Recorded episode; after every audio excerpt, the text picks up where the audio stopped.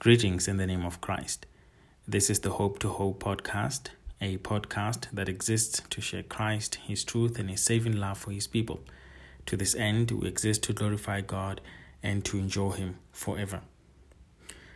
David says in Psalm 32, verse 1 and verse 2 How blessed is he whose transgression is forgiven, whose sin is covered.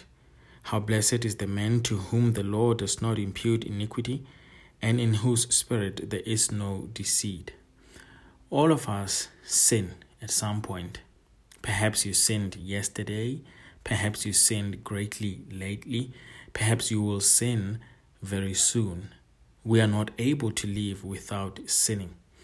We are always tempted, but God is faithful because He does not allow us to be tempted beyond what we are able and with every temptation, He provides the way of escape so that we will be able to endure it. But even with that said, we will still give in to certain temptations. But we should not say that God has not provided the way of escape. He always does. And James would say, Let no one, when he is tempted, say, I am tempted by God, for God cannot be tempted by evil, and he himself does not tempt anyone. But each one is tempted when he is carried away and enticed by his own lust. Then, when lust has conceived, it gives birth to sin. And when sin is accomplished, it brings forth death. We all struggle with sin, and for some of us, sin is, sin is easy and enjoyable. But when you enjoy sin and find it easy to sin, brother or sister, it will kill you. What should we do after sinning? We saw that we are totally depraved at birth, and we saw that um, the effects of total depravity are still with us. But there's only one thing that we have to do after sinning, and that is a package in its in its in itself, and that is to confess and repent, and afterwards flee from that sin. And when you in the future come across the same temptation, remember how heinous your past sin was and flee again and thank God for enabling you to flee by giving you a way of escape. Uh, there are two things that are precious in life. When you escape temptation and enjoy your relationship with God in purity, and after repenting, uh, if it happens that you fell into sin, uh, you find forgiveness in God and He makes you feel the joy of your salvation. That is very precious because we often doubt our salvation, especially after sinning or when we fail to devote ourselves to God, to pray fervently. But when we repent, God fills us with this joy of our salvation. But I'm not saying you have to sin in order for you to repent and be blessed and enjoy the forgiveness. No, we have to be killing sin, or kin, sin will kill us and will take away the joy of our salvation, as David says in Psalm 51, verse 12.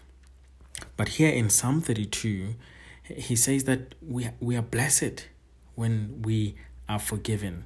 And so he, he, he tells us how to discover this blessedness this joy that comes from being forgiven by God.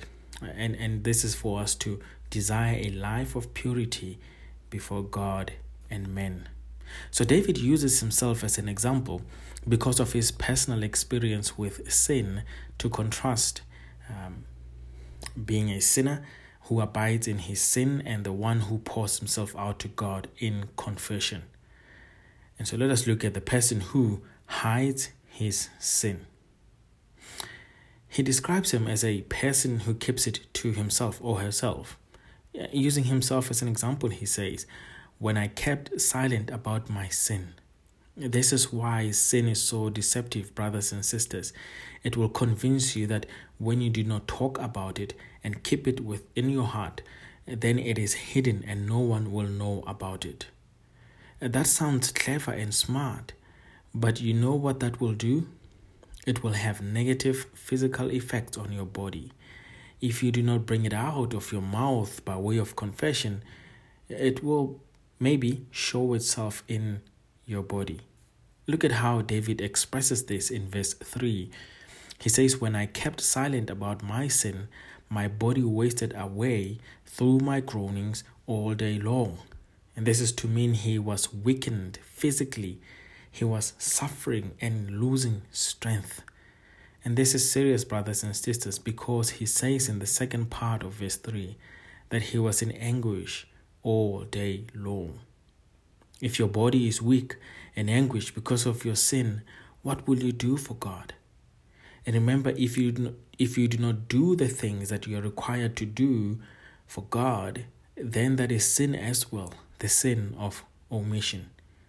You will not have an excuse because the weakness in your body is brought out about by your sin. But let me leave you with a word of comfort, and we will finish this um, psalm uh, maybe uh, tomorrow, Lord willing. That when the Lord chastises you, makes you feel weak in your body or in your soul and broken in your spirit, uh, He does that in order to bring you to repentance. Isn't God merciful that He disciplines us, those whom He loves, and does not treat us as our sins deserve? It, it, sometimes it is not pleasant, and in fact, chastisement is not pleasant because He says in verse 4 for day and night your hand was heavy upon me.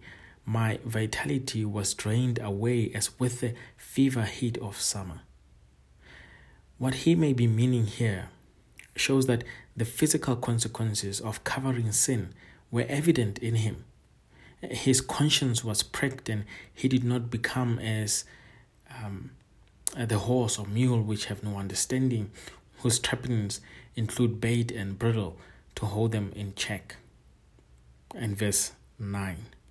Do not be like that. Because when you when you refuse to repent and are stubborn before God, uh, then you will receive chastisement. But we have to see that many are the sorrows of the wicked, the wicked who do not confess their sins. But Brother and sister, the Lord is giving you signs. He always shows you where He needs you to repent and why He needs you to repent for and for what you need to repent.